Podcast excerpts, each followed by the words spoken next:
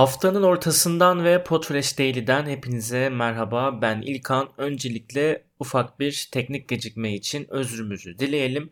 Sonrasında ise yine güzel haberimizi vermek üzere yola çıkalım. Tekrar hepiniz Podfresh Daily'ye hoş geldiniz. Bildiğiniz üzere e, ya da bilenleriniz vardır. İnternet radyosu ve podcast kaynağı olarak bilinen Live 365 bugün web sitesinin yeniden tasarımı ile ilgili bir duyuru yayınladı. Yani artık web sitesini yeni ve gerçekten de göze hoş gelen e, kullanıcı deneyimi oldukça güzel olan bir web sitesi yeni tasarımıyla inceleyebileceğiz.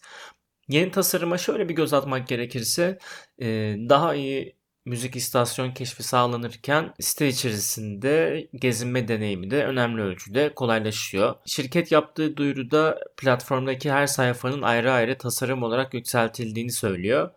Öne çıkan istasyonlar için mesela artık yeni tür sayfalar var ve dinleyiciler kendi özel zevklerine göre seçilmiş istasyonları bulmak için de onun bir alt türlerini de e, gezebiliyorlar. Tedarik tarafında ise Live 365 artık yayın yapan broadcasterlar için de yeni ürünler ve özellikler sunduğunu söylüyor.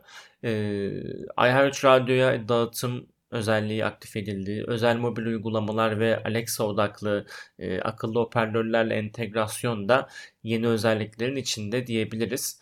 E, bunun yanında tabii daha yüksek fiyatlı Live 365 istasyonları ya da e, ses markalamaları için de önde gelen e, radyo hizmetleriyle ilgili de bağlantı kurulabilir ayrı olarak. Genel Müdür Jason Stoddard e, tam sürümün bir yenilikten çok daha fazlası olduğunu söylüyor ve şunu ekliyor. Site dinleyici merkezli bir hale geldi. Özel tür sayfaları ve daha birçok editoryal içerik alanıyla her zamankinden çok daha güçlü.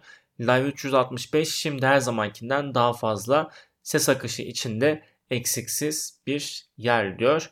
Ben de genel müdürümüze e, katılmadan edemiyorum. Gerçekten güzel bir yere dönüşüyor hali hazırda Live 365. Tabi web sitesi amatörden yarı profesyonele işte yerleşik markalara kadar her seviyede internet radyosu ile tanınan e, endüstri lideri bir çözüm ortağı olsa da bir podcast platformu olarak aslında çok daha az tanınıyor. Belki sizin bile belki siz bile duymamışsınızdır ve umarım bu yayın vesilesiyle de duymuş olursunuz. Ee, barındırma hizmetinin yanı sıra aslında bir ekipman kılavuzu, işte kayıt ipuçlarından para kazanma tavsiyelerine kadar çok çeşitli kaynaklar, hani herhangi bir yerde gördüğümüz en kapsamlı podcast müzik kaynaklarını da özetini içeren çok çeşitli bilgi kaynak paketleri de var.